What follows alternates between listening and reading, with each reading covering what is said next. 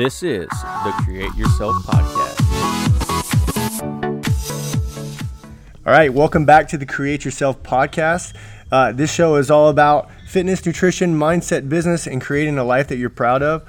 Uh, today, that I'm I'm joined by my good friend Billy Adams, uh, a little bit of a mentor uh, to me. He is an entrepreneur, CrossFitter, uh, Brazilian Jiu-Jitsu practitioner, father, husband, and probably a thousand uh, things more on top of that. It's a pleasure to have him on today. He's a, a, wealth of knowledge, and I'm really excited to ask him some questions and see if we can uh, siphon some knowledge out of this guy. Billy, what's up, man? Not much. Uh, thank you for having me on. I really appreciate it. Absolutely. This is going to be cool. This is a, a, a, long time coming. I'm pretty excited to have him. So, um, today's episode, we're gonna we're gonna dabble a little bit into. Uh, if, man, Billy is probably the busiest person that I know in the entire planet. Um, and then he still manages to get tons of workouts in, stay fit, eat right. Uh, then on top of that, he is uber successful in any business endeavor he's ever jumped into.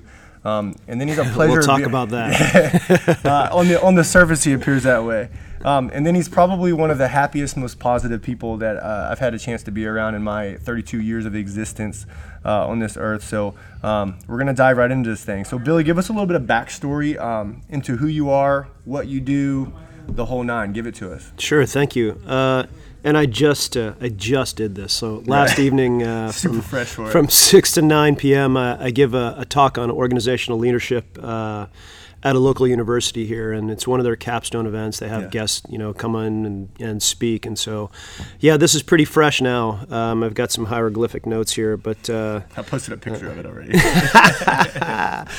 yeah, you know, a picture's worth a thousand words, so I got about ten thousand words right here. Nice, in, that's in this amazing. Little cue card. Yeah.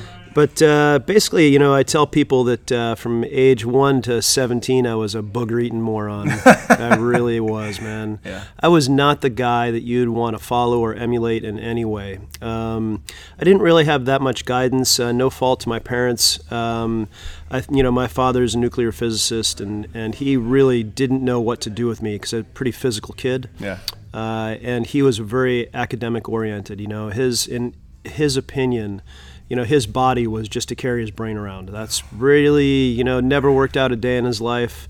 Uh, didn't eat well, but he's super, super smart dude. Um, and so he really didn't know what to do with me, you know, and, and said, well, if you want to play a sport, you know, which one do you want to play? So I played hockey and I did pretty well at that. Um, uh, but really, I mean, I, I remember one, my second sophomore year, my second, second sophomore. Yeah, like yeah. That. I was that kind little, of little pretense. There. Right? Yeah. yeah. I got straight Fs. Wow. Right, and I just just didn't want to be there. Yeah. And so your dad pretty fired up about that. Uh, no, he's like I didn't. He just didn't know what, what to do? do. Yeah, yeah. Uh, you know, because he was definitely not that kid. Um, so.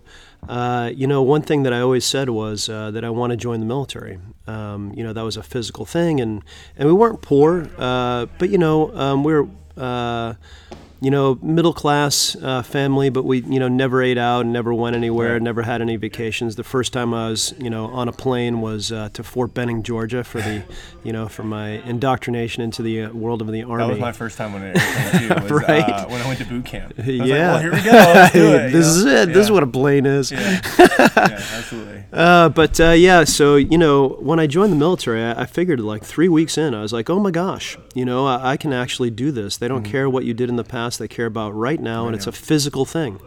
Uh, so youngest guy there, um, and I really, at that point, I, I set my first goal ever. You know, I said, wow, you know, the military, I want to be a Green Beret. That's what I said. You know, and I told everybody. Yeah. And you know, I tell this to everybody else. Uh, you know, when you have an idea, tell everybody. You know, Yeah.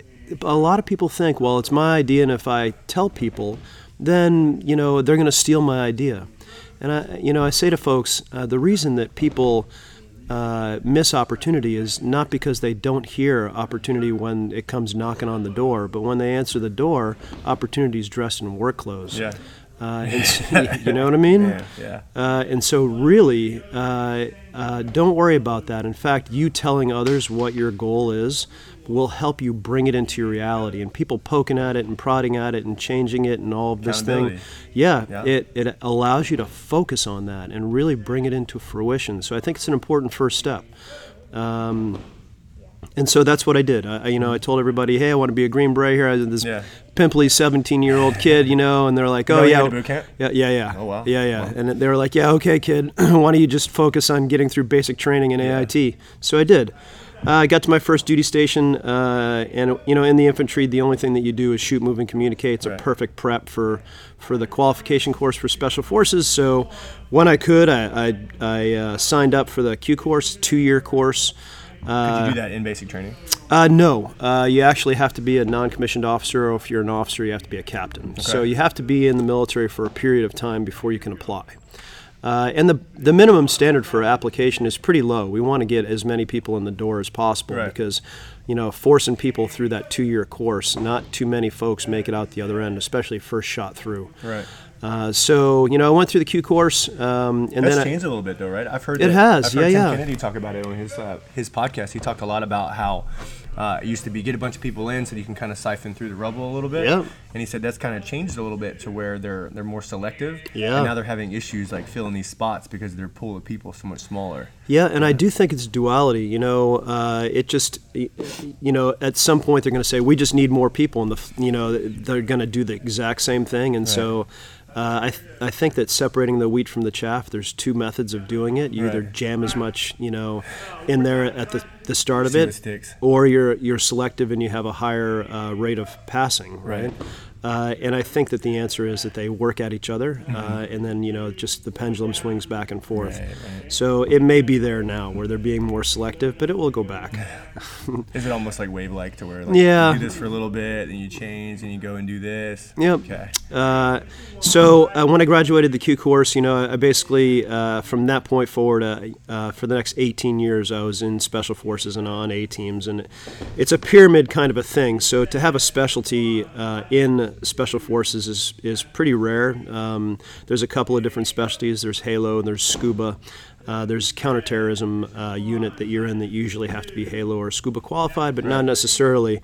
Um, I was fortunate because I was so young. I was able to uh, to actually uh, be on a Halo team, um, uh, which you know you get asked to get on a Halo team, so you got to have your act together, and you're competing against other Green Berets. Right. Um, Is there limited spots for that? there are. So out of one company, uh, there are you know six A teams per company, basically. Uh, and then there's one Halo team, and sometimes there's one Scuba team, and sometimes it depends on uh, uh, the configuration of the the group. Okay. Uh, there may be one per company, there may be one per battalion, which makes it even tighter. Uh, and so um, I was asked to be on the Halo team, and I did that for five years. Nice. Uh, and then uh, I went to the Language Institute in Monterey to, to learn how to read, write, and speak Thai, and that was pretty cool. Um, then uh, I went to uh, uh, back to Fort Lewis to First Group, Okay. and I was they put me on a Halo team there, and and in Okinawa the Halo team was very physically fit, uh, and um, when I got to uh, Fort Lewis, they weren't so much. Those were Right. older special forces guys, you know. Being on a Halo team was kind of cush. And I, I was like, ah, you know, after about six months, I was like, you know what? Uh, I need more, more working out. Yeah. You know, I need more PT, physical, th- That's- physical that's, stuff. That's different for me to think of like a, a special forces group that's not as physically ready as you would expect. Like you know, you see, uh, in my time in the military, I was on uh, Naval Base Dam Neck for a little bit, Yep. and there was a couple SEALs groups out there, and you would almost daily see them PTing on the beach, Right. a log, That's how it should know, be. Yeah, yeah. Or Yeah. you'd see them in base gym doing their thing, like Yep. Yeah. But if you go back to uh, you know SEAL Command, uh, you know go to Coronado. There's guys who are not on uh, SEAL teams, you know, and hey man, getting a little soft around the outside. What's going on? you know what's up You're with that? Yeah. Uh, and so fortunately, uh, you have a choice. And so I went uh, and said, hey man, I want to go to a scuba detachment. And so. Uh, I did uh, uh, scuba Olympics, which uh, you know you compete with other special forces guys, and scuba teams definitely uh, are the most physically fit units in special forces and Green Berets. Is that across the board? Like, because I mean, everybody has divers or scuba divers, Yeah. stuff like that. Is that pretty much the same across the board? Divers are always pretty fit dudes. Yes, and uh, the reason is because of the equipment that you use. Uh, we use a, a closed circuit apparatus called a LAR 5, no bubbles, you know, so uh, when you uh, breathe out, it uh, scrubs the CO2 out of your breath, and then you breathe that back in, basically. Pretty cool. Uh, it is very cool. Uh, and uh, because of that, you need, in order to use that apparatus correctly, you need to be physically fit because you can overbreathe it, Mm-hmm. uh, and that's super dangerous. And you don't want to be a liability to you know your team. Right. So being physically fit is very important uh, for the job. Uh, and so I went to Scuba Olympics and we did this big pre-scuba and uh, eliminated all of the. Uh, we separated the wheat from the chaff. Yeah, I'm sure. So to speak. Uh, and then I went uh, to scuba school. I was on a scuba detachment for five years. Uh, I went to the schoolhouse after that to uh, to teach the manly art of war to uh, to other uh, Green Berets. Yeah.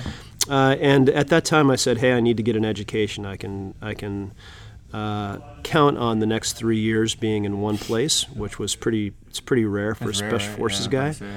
Uh, and I got a, uh, I walked out of there. I went from a GED to an MBA, uh, and really, Very I, cool. yep, I leverage that every single day of the week. I use my MBA all the time, every day. To start one conversation, I feel like I got to pull off that MBA a little bit. It was awesome. Yeah, Yeah. thank you. Um, and so uh, when I left uh, the schoolhouse, I went and uh, was time for me to be a team sergeant. Most folks get about two years as a team sergeant in charge of a, a team. I was fortunate enough to be uh, asked to be put in charge of the Halo team. Same Halo team that I was on in Okinawa, Japan as a member. Now I was the leader of that team. It's a super cool thing. Yeah. I did that for a couple of years, and then I went into uh, a unit that is. Uh, uh, it's called a CIF. It's a counter and extremist force, a direct action force that goes and gets uh, bad guys. Right. Uh, and so I was in uh, uh, on that team, and it was a very special team. Uh, it had uh, 12 Green Berets, two Navy SEALs, two combat controllers from the Air Force, uh, and two civilians. Uh, and so I did that for uh, the last four years as in the military, three and a half years as in the military. Uh, and that was an amazing thing. And the only reason that I left after 21 years was because my son was now three years old, and he, So did the kid he started to understand, yeah. man. And so, you know, I thought to myself, he he needs a dad. Yeah. Uh, and I can't guarantee that. You can never guarantee it. But, Right. uh, you know, taking chances like that uh, is something that I didn't want to do. So when I left the military, I knew that I didn't want to be in a cubicle kind of a job, you know, or anything like How that. lame is that? Yeah, and done that. right, it's uh, I couldn't understand how uh, how that could be fulfilling, and I tell people. Uh, last evening, I told uh, you know a group full of people that uh, you have to follow your passion, and I go round and round with other successful folks about passion and following your passion and finding your passion. I think it's super important. And a friend of mine said, "Yeah, but not every passion is profitable." And I said, "Yeah, but you know what? In my opinion, being rich, it used to be a number. You know, if I could only make X number of dollars, and I always found if if you did that, if you poked it, if you put your success on a dollar, Right. it would be just out of reach all the time. Yeah. You know, so in the beginning, that's what I thought success was. I now have defined success as this: Yeah. the ability to do what you want to do, when you want to do it. Right. Right? Rich and success is, uh, I, I 100%, I- I used to do the same thing that you were just talking about. Like, what is success? Like, even with, like, I was like, man, like, I love coaching people. I love doing this. I love doing that. Uh, but can I make that that number that I had in my head? Uh, but what I found is that being rich and successful was relative to, like, your environment and the environment that you create, the people you're around. Like, Yeah.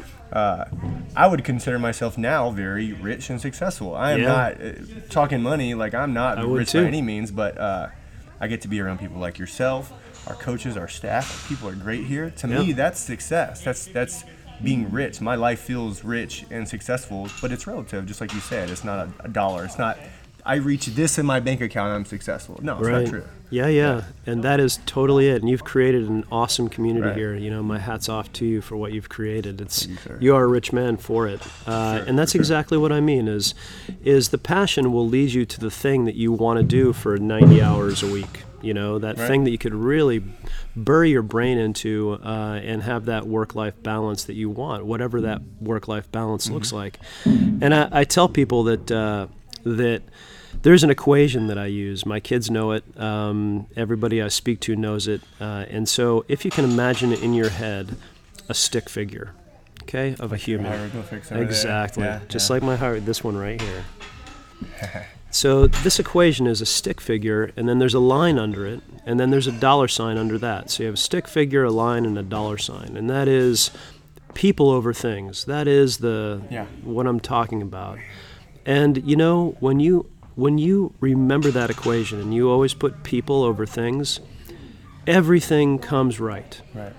And when you start to mix that up and forget it, it stuff starts flying off the hinges, man. Uh, and you know, I say to people that as long as you keep that in mind, that that whatever you're doing, the the the video playing the video games versus going out with your friends, you know, uh, you know that's the Friday night conversation for a lot of twenty somethings. You know, put that game controller down and get with the people, Right. right? Because that's where it, you're at. You know, that's where you need to be. My, like, life right Uh, what was I say? It, it, it, uh, so I was having a conversation. My, my brother lives in Tennessee, and, um, and my sisters, they're just, uh, they don't understand the concept of time and how, like, you can't get that back. The, the minute that just passed, we're not going to get that minute back. We are, in fact, a minute older. And any minute wasted is coming out of that that container, or, or, or let's, let's just say like it's like a jar of sand. Like that sand is slowly going down, and you can't put more. in the not top, coming back up. know? So why would you? wa- It, I was so guilty. Like I used to play this Xbox game all the time. I would spend, you know, six to eight hours. My wife's in bed, my children are asleep, so like I'm not taking time from them, but it's time that I could be. Um, in bed with my wife, laying with my wife, sleeping, so that I get up early the next day and I'm ready to go enjoy that time. So just wasteful. Uh, so I love that thought. I love that like no wasted time. Yep. Uh, people over money because like uh, people are what matter. You're not taking uh, money's not going to mean anything after a while. It's going to be your experiences, your memories. Like uh, there, there's a guy that I listen to, uh, Gary Vaynerchuk, and he talks about um, when he was coming up, he would go to nursing homes. And he would have conversations, and it was morbid. It's kind of screwed up, but he would No, literally go it. and he would talk to these people to remind him to be grateful and to be enriched and to live a good life and Yeah. not worry so much about like the I should have done this, I should have done that. Like he lives in every moment, and yeah. So I, I love that. I love that a lot, actually. Yep, and uh, you know it's super important, and you know so hopefully uh, somebody in the audience just went click, you know, Yeah. uh, that would really make me happy. Yeah, for Uh, sure. So um, back to a little bit more of, um, uh, after I left the military and finding that satisfaction. Um, so the first thing that I did was, uh, uh, well, I was still thinking that there was a number there. Mm-hmm. You know, uh, success was a number. Some, you know, if I could just make 150k or something like that.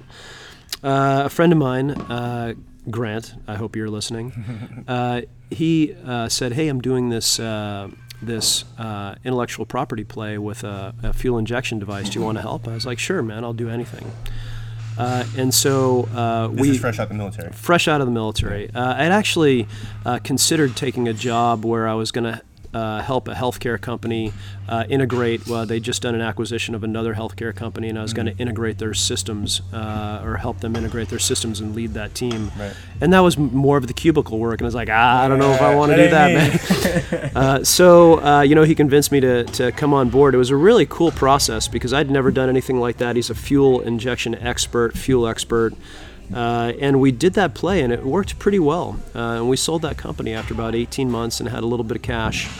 Uh, and from there, I went on and uh, did mixed use hospitality, uh, which is very interesting. And another point right here in my hieroglyphics, uh, which is um, if you're going to do something, do it as big as you possibly, as your brain can possibly envision.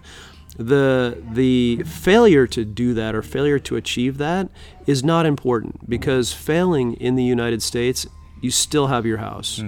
You know, you go bankrupt, and yeah, it's uncomfortable for a period of time. But after seven years, you start over, Good. and you've had seven years to plot against the world to figure out exactly how you're going to dominate, right?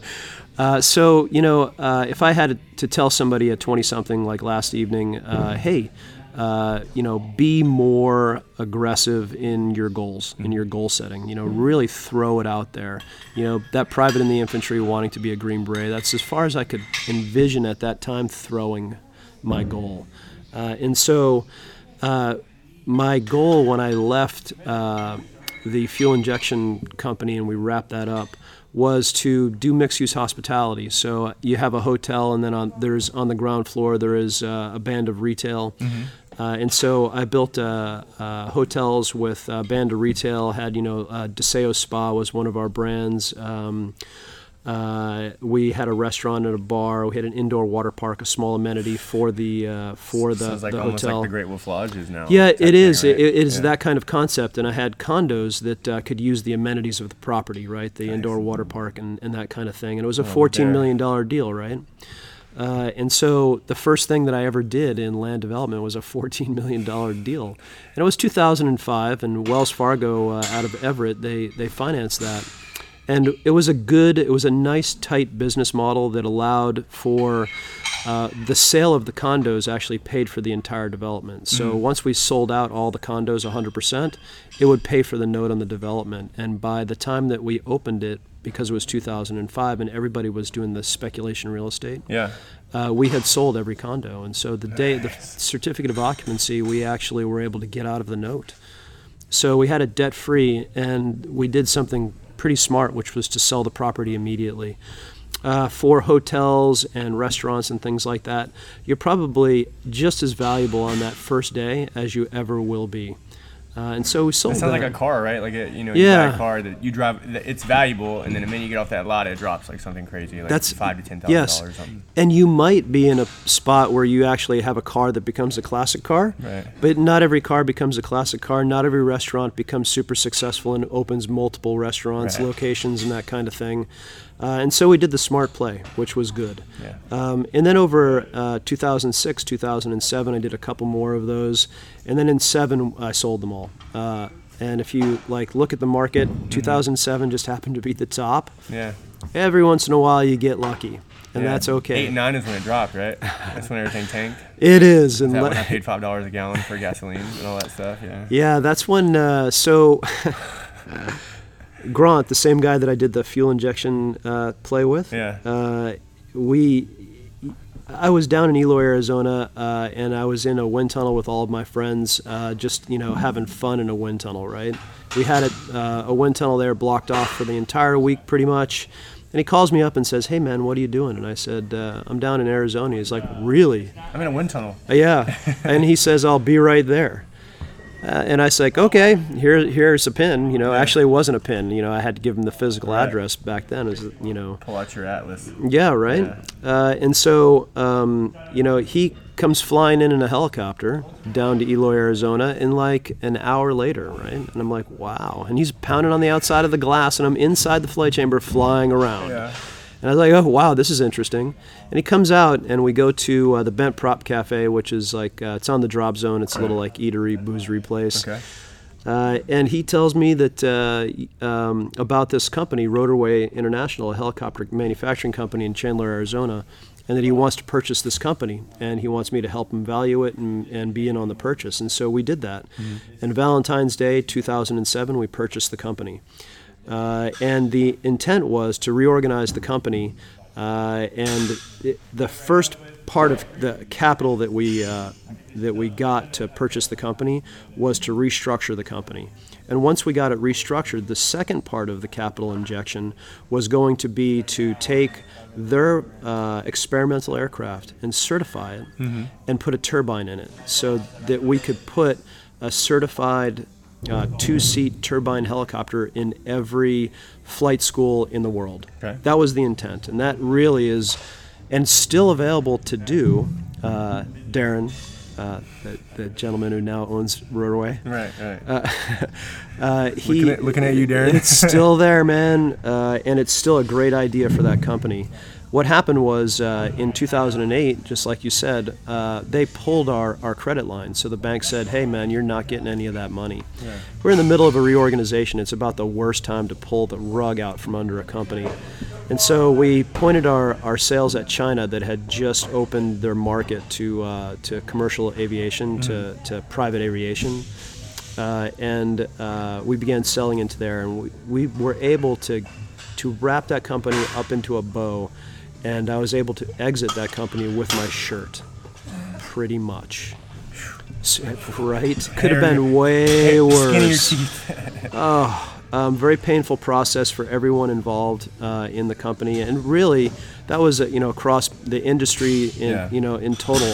all kinds of manufacturing was going under at that time because no one had lines of credit anymore, Right. and you really need that for work in process. You know, when you get a big job at a manufacturing company, you have to create that widget, and you might be able to get a 50% deposit, but you're going to have to at some point, you know, get all of that raw material, and that costs money, and you have to have a line of credit to do it. And when you get a line of credit pulled, you can't do that anymore, and your it stops you business your it does. Yeah. You go under. Uh, so after that, I looked around and said, "Man, I only want to do fun stuff. Yeah. You know, what's my passion?" And really, I loved indoor skydiving, man. Uh, I went there. My first uh, experience to indoor skydiving was in 1988 when it was uh, a secret at Wright Patterson Air Force Base, and I was there as part of the Halo training. Mm-hmm. And I, I left, you know, and I'm on the bus, and after everybody first flew, and everybody's saying, "Oh, how much fun that was!" Yeah. You know, and I was thinking to myself, "Oh my gosh, if mom, dad, and the kids knew about this, it Yeah. would be a line around Yeah. the block." And so in 2009, it had become a, a company, uh, and that company was uh, uh, headed by a gentleman named Alan Metni, a friend of mine, um, who is now super, super successful Right. because of indoor skydiving. Uh, and I called him up and I said, "Hey, how come there's not one in Seattle?" And he said, "Because no one has ever been able to pull it off. It's a pretty." Yeah, exactly. oh no, this is me. Uh, You know, instead of doing you know uh, mixed use hospitality, I'm going to build these. Yeah. So my intent was to to build Seattle, make it popular, and then go down the West Coast and build down the West Coast. Mm-hmm. And so that's exactly what I did. In 2011, we opened the doors to Seattle. I, you know, built, owned, and operated that thing for a couple of years. And I, I called up Alan and I said, "Hey, man, I want to do Portland now." And he said, "Hey, you know, this thing is a really uh, amazing thing. Uh, the indoor skydiving it spins off a lot of cash, and so we're going to buy back all of the the franchisees." And uh, I thought about that, and I said, "Hey, uh, you know, why don't you buy me out, uh, and then uh, I'll work for you. I'll take a little stock in your company." And so we worked out a deal, and that's exactly what I did. I began developing for the corporate. I became uh, part of the franchisor. And that's what you do currently. Uh, no, Oh. almost. So uh, you know, I thought that's where you stopped there. Actually, Yeah, I didn't know you go further than that. yeah, no, yeah. So Now we're in unknown territory. super Yeah. interesting, uh, at least in, in, in my world. Um, and so, uh, you know, I began uh, building iFly um, um, stores, and pretty much every store that's on the West Coast uh, is I built. Uh, with the exception of the two that were in place before uh, I started, which was uh, iFly Hollywood and iFly SF Bay. Okay. But other than that, all the iFlies on the West Coast I built.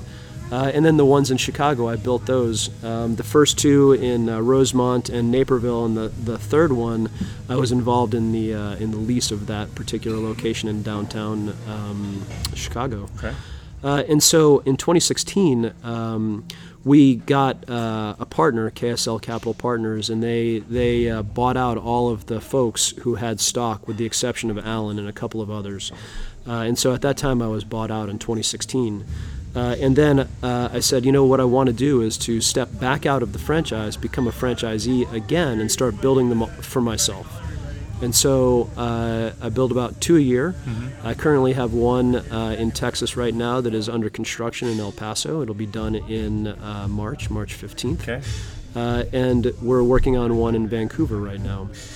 So uh, uh, that is in permitting. It'll be out of permitting here in the next month, and then I'll probably start on that in March 15. So get the certificate of op- occupancy in, in El Paso, and then begin the construction on Vancouver. And you and you're owning these buildings. It's not like you're leasing a space, right? Yes. Uh, well, actually, we we lease the property, long-term lease, 35 years. You know, 15-year lease with with five-year tails, Okay.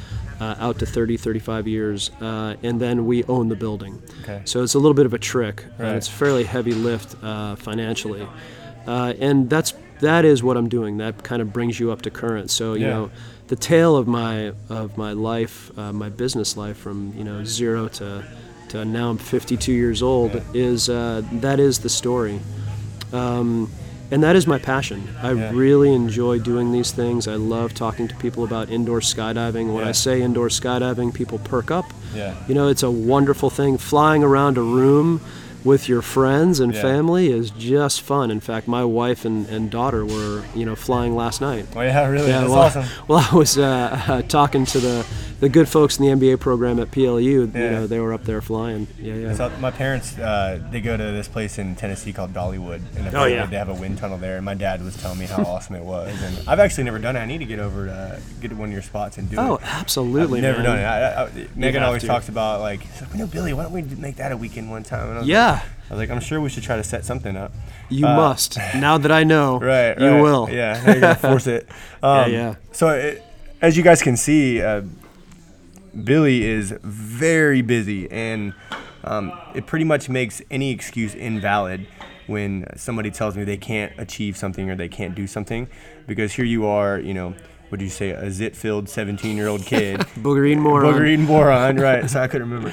Um, who essentially went from uh, kid F's in school to uh, army to Green Beret to business owner, um, uh, got a degree, and now you're uber successful in the business world. You have a beautiful family. Like everything is um, going very well for you.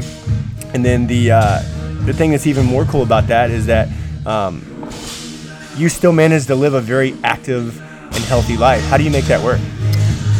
Um, you know, it's a good question, and the way that I make that work is uh, uh, I don't have. I make sure that that is the the top thing during the day. Um, when when I there's a you may not hear this on the podcast, but Yeah. behind us there is uh, folks turn it- I'm gonna turn it- clanging and banging, doing some CrossFit, which is right fantastic. Yeah. Uh, and so, uh, when I get up in the morning, I make sure that when I go to bed at night, the last thing that I look at is the workout of the day for the next day. And I do that as a way to put my brain to bed.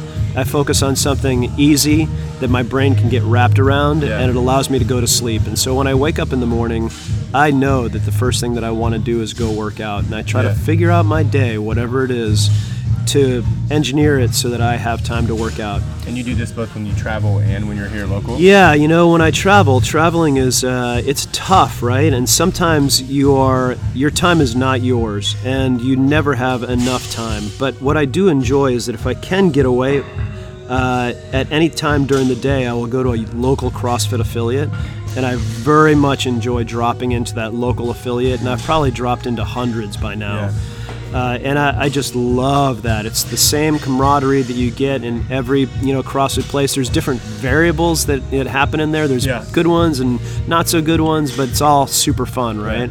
Uh, and for dropping in one time, it's totally worth it. Sometimes you can't do that, Right. and you're stuck in a hotel, but they always have in the crummiest workout exercise room in any hotel, there is dumbbells.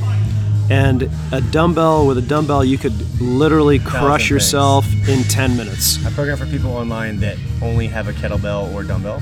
That's and, all you need. Uh, they work out five or six days a week with some good amount of variation in there. So it's just uh, what I hear is that you make your fitness and your health a priority, Oh, and you plan your business and your life for the most part. Your I'm sorry, your business and your work around your life and your health and your and your fitness, which is something that like. Um, I lose sight of it from time to time that hey I need to take care of me when in fact that actually bleeds out into everybody else around me who I'm trying like I got to fill my cup so that I can fill others too That's right. um, not just for that reason, but so that I can essentially benefit people who are around me. Like, I, I mean, I'm sure you can attest to this. Like, if I don't work out or eat healthy and I feel like crap, that only hurts everybody else who are trying to, uh, people that I mentor, that I coach. Like, I'm only hurting them. Yeah, I'm trying to optimize, you know, my personal fitness and my personal life so that I can dedicate more time to that people over things calculation so Right. that I can be my best in front of people and that I'm not, you know, toast and, you know, feeling fuzzy. Yeah. Uh, and even sometimes, you know, it's down to okay, it's 500 burpees in the in the hotel room, right? I mean, you Yeah. just don't need anything, but Right. you know, after 500 burpees, oh, you're done for the day. It's good. I've done many a hotel workouts now, Right. and uh, most often they uh, uh, have uh, burpees in them. 'Cause Yeah. you can get so much value from that. You know? Horrible. Okay, so okay, you make your fitness and your health a priority. You manage to do that, super busy all the time. Um, how do you stay motivated to do that? Uh, you know, uh, I think that the the fitness part of it, uh, the constantly varied functional fitness done at high intensity, uh, that varied portion of the calculation is the thing that I really enjoy. Yeah. Uh, and it's something new every day. And sometimes you get a workout like yesterday, I finished top of the board. Are you kidding me? Winning. right? Like, hey, that doesn't happen often. He's 52 years old, by the way. But uh, you know, most of the time you get in there and there's one or two movements like today um, that are going to slow you down, and that's the thing. You're like, okay, I'm going to work on that today. Uh, Yeah. So I really enjoy that piece. I enjoy moving my body, uh, and I, I think that's something that you only find after doing it for a couple of months, right? Uh, once you start to get into it, it's like, oh yeah, now I, I feel better when I work out. Yeah. But it takes a couple of months of pain to get there. Right. I mean, you just kind of have to endure that. But after that initial shock on your body, I think it's uh, downhill from there. It's Yeah. easier to stay up when you're up, Right. right? Um, for for your diet, when I can't work out well and I am traveling, I do focus a lot more on my diet. Yeah. So I try to say, okay, I'm gonna, you know, try to do paleo perfect for a day, which I never accomplish. Right. Uh, but the closer that you can stay to that prescription, the better off you are. I And tell people if you can eat well most of the time, like about 90, 85 to 90%, if you can eat well most of the time, you'll have an excellent bill of health or pretty close to it. Yeah. Uh, just trying to do as best you can. It's when you go completely off the rail and you throw it out the window every day. that, uh, You Yes. really can find some trouble. And I find that eating through a window yeah. is just wrong. Oh. If somebody is eating through a window and giving you a bag of food in 30 seconds, Yeah. that is not Yeah. food. It's a food like substance. I love that like, food like substance. uh, so I had this thought on the way here today. Uh, I was dropping my kid off at the uh, at daycare on base, um, and this guy was in the back with one of his older kids. He, he had parked his car. He was sitting in the back with his kid. Um, I, because I'm nosy, he had a McDonald's cup in his cup holder, and he had uh, pancakes, and he was eating with like one of his older sons. to drop his kid off, and in my head I'm like, that's not even real food. Exactly. You're eating food, but I, I food like substance is a great thought, and it's something I'm actually going to steal and coin that a little bit. um, so I've been circling around this idea lately. Uh, I look up to you in the ways that you win in your business, and I try to do the same, and I try to mimic that. Um, but what I find with a lot of people that are successful in business, there, there's often a uh, a parallel or an intersection of entrepreneurship and fitness, Yeah. and that the two are married together. And if Yep. uh, one is suffer, one is suffering, the other one will reciprocate and see the same thing. So, um, do you feel that fitness and uh, entrepreneurship are linked? Meaning, like if you're a very fit guy, more often than not, you're also successful in business. Yeah, yeah. Yeah. I do find that link, and the link is uh, is adversity. Yeah. That that's the uh, when you get to the core of it and you scratch away at it, Yeah. it's adversity, and to struggle under the bar is super important. Like and to funding gets pulled in 2008 and you got to find a way out. right? Right. Scramble, man. You got to finish this workout. You Right. know, it's not going to happen for you. You got to do it. And so, I find that struggling under a bar is uh, it's a replacement for some of the things that I used to do in the military, uh, where you just have to struggle. Uh, and I find that that helps a lot to to know that you know I've done this, I can so I can do that, Right. and and that um, carries over to every aspect of your life. I truly believe that uh, if you're a business guy, if you own a business, um, maybe you're already successful. I would guarantee that you could be more successful if you also took care of yourself. Yeah. Because uh, a more confident, a more fit, a more energetic you is also a more productive you. And we know is, uh, it, your your level of business ownership and entrepreneurship is much higher than mine. But I know that my productivity um, would not be possible. My ability to get up in the morning super early, do my programming, come coach people, work out, do more admin and program, like that couldn't happen if I wasn't fit and healthy. The same way that you couldn't travel, maintain working out, uh, keep up with all your meetings, take an hour out your day to podcast, to go leave and go somewhere else, and then come back to work out. Like that was not, that could not be possible had you not kept up with your health and fitness your whole life. Yep. Yeah. Um, and it's yeah. Let's talk about something that you just said. Yeah. Who's more successful than who? I don't look at it the way you just looked at it.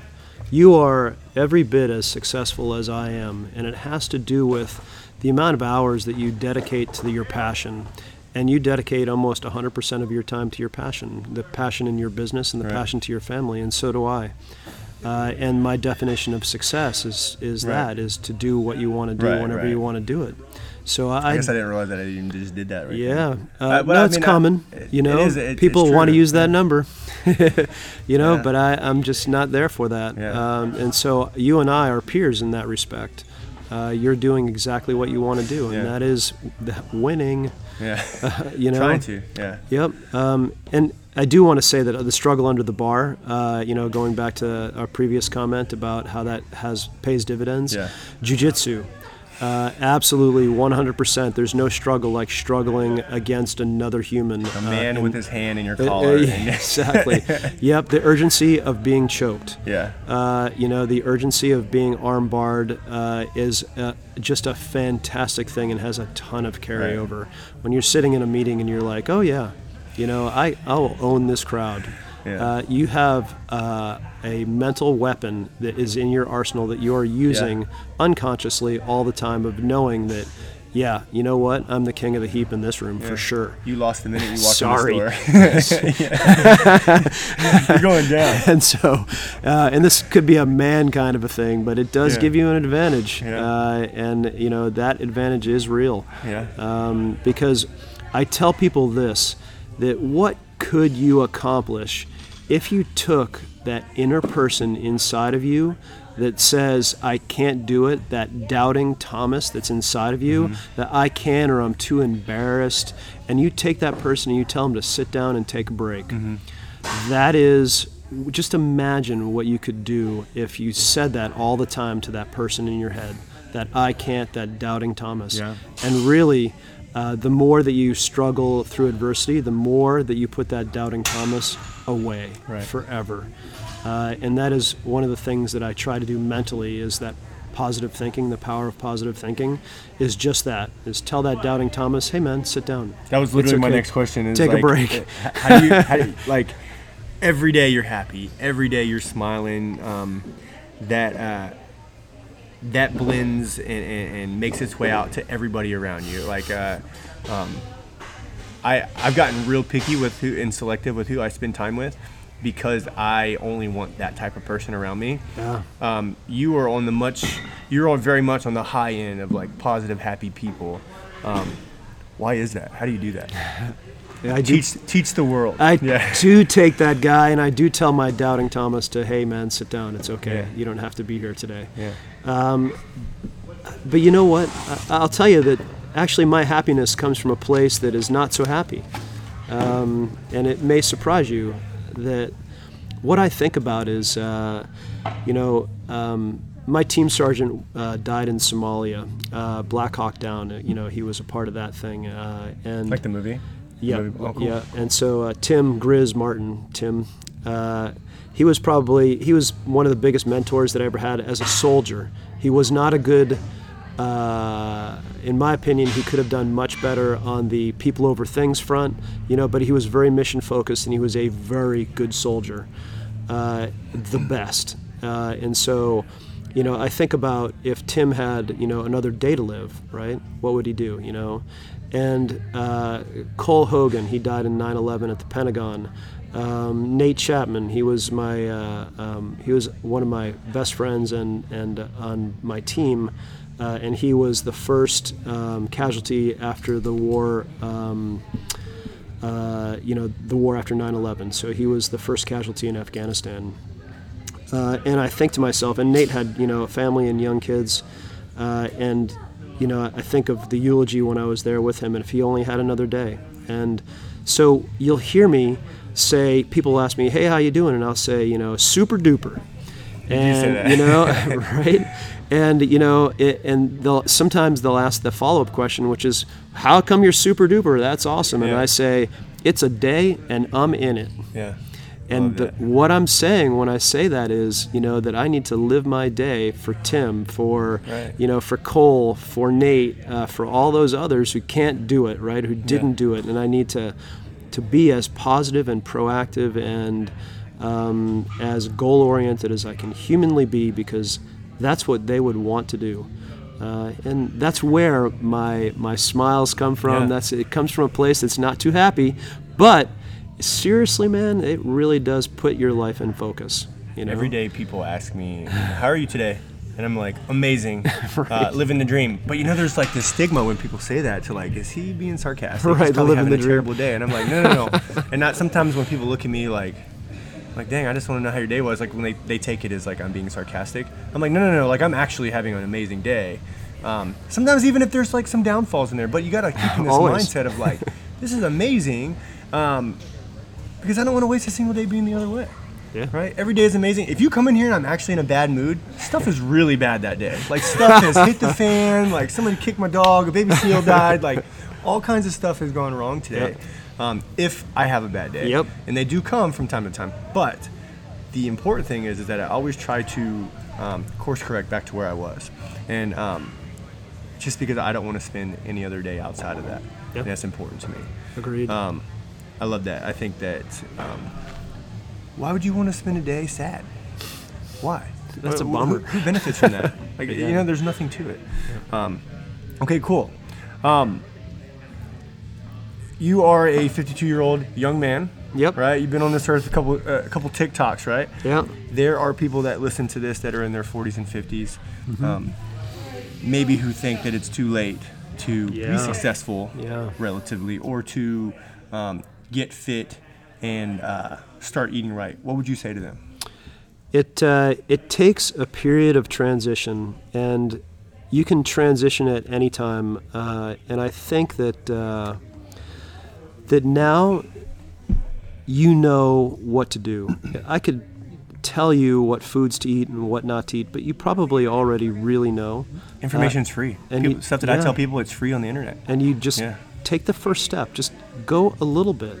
You know, if uh, if there's a gym and you you think that that's something that I want to do, you know, walk in, talk to someone, uh, and you know you got to just take that first step. And for if I had to give this advice to my father, and I tried to give this advice forever Yeah. is just walk into the gym you know the pills that you're taking for you know to keep you moving and things like that are things that you can start to eliminate from your life but you have to understand that that you need to have just a little bit of adversity you have to step out of your comfort zone just a little bit but once you do you will get comfortable for that new environment and that new environment is going to be the thing that will allow you to live longer and have a higher quality of life. And so i in my opinion the fitness piece is very important and the nutrition piece and they go together.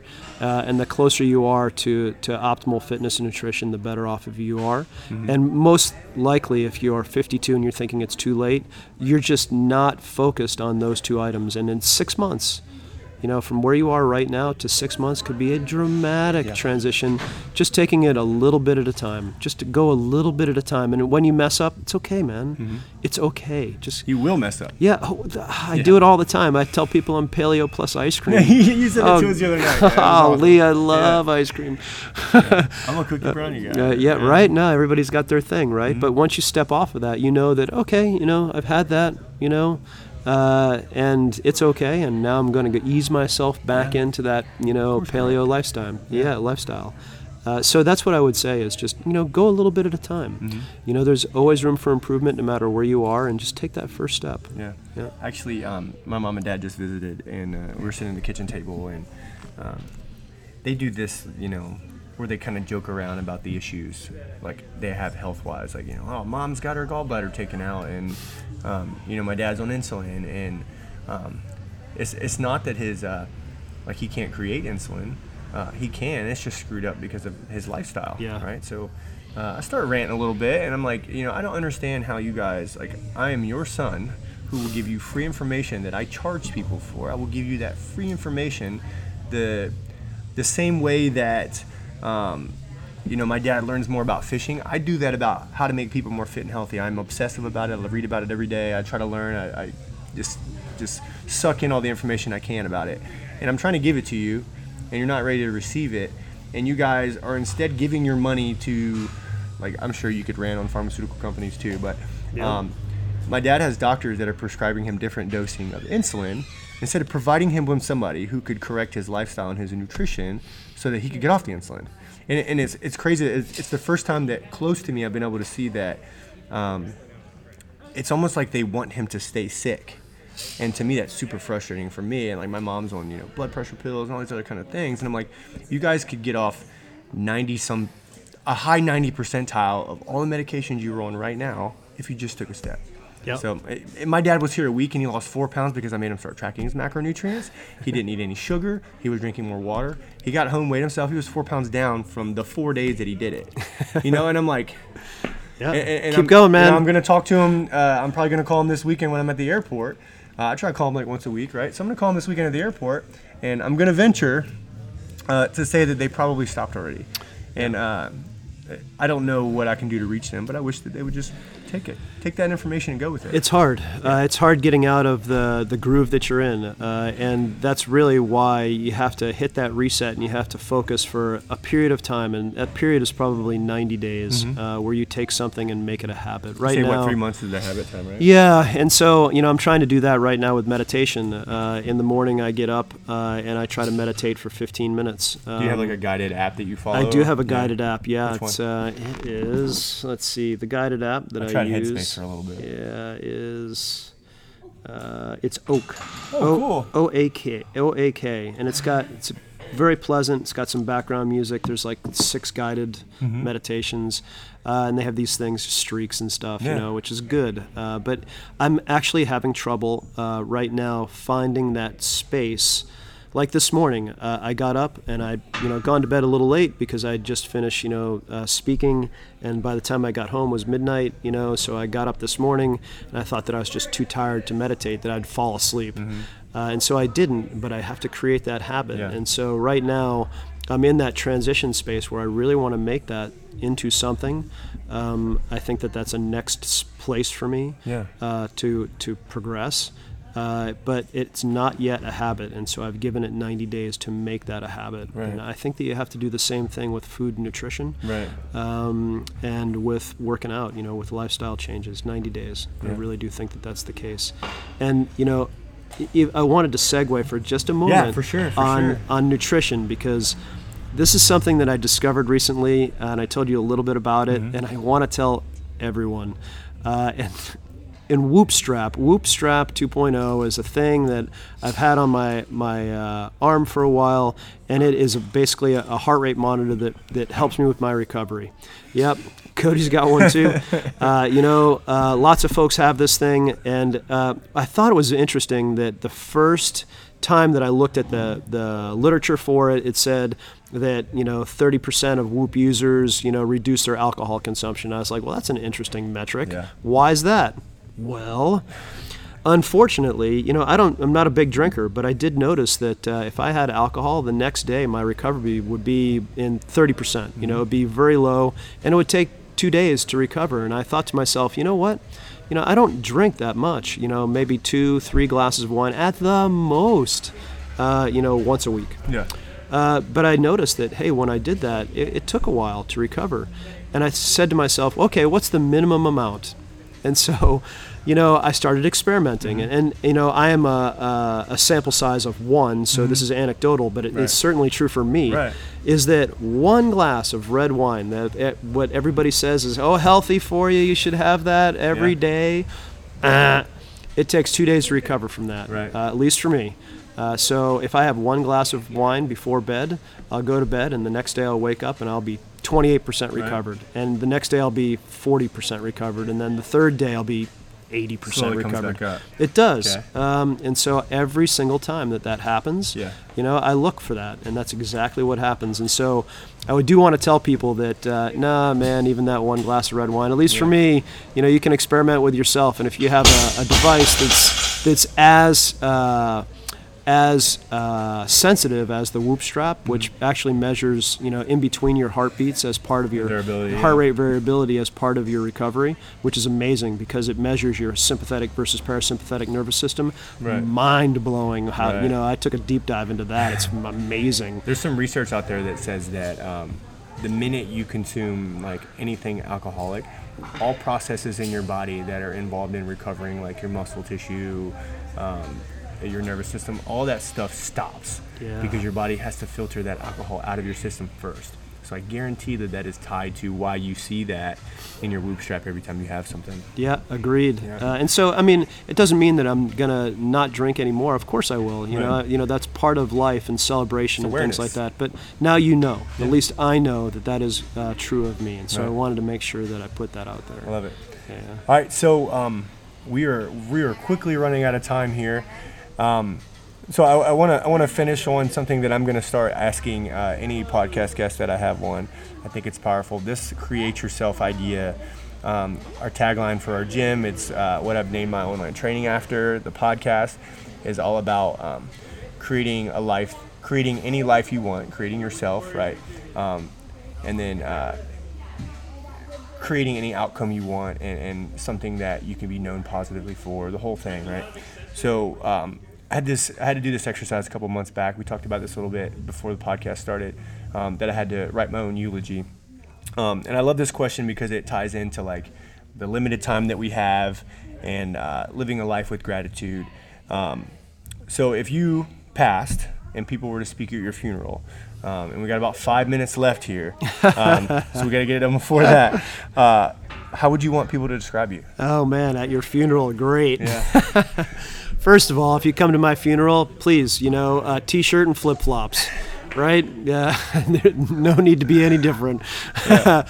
but uh, at, what's on your tombstone? What's in? So, uh, I mean, you know, it's it's interesting that I would say that, um, you know, uh, on your tombstone, you know, here lies uh, a good guy, super good to family and friends. Yeah. You know, that's really what I'm looking to do, and and um, I would hope that there would be um, folks who would remember, you know, the happy person that is me, uh, and really and take that right, and you know, hey, yeah, it's sad. I'm planted in the dirt, six feet under, but don't remember that. You know, talk about me. Yeah. You know, and, and the funny stuff that, that you do, and you know, the things, and I think that's I know that's what I want to be remembered for.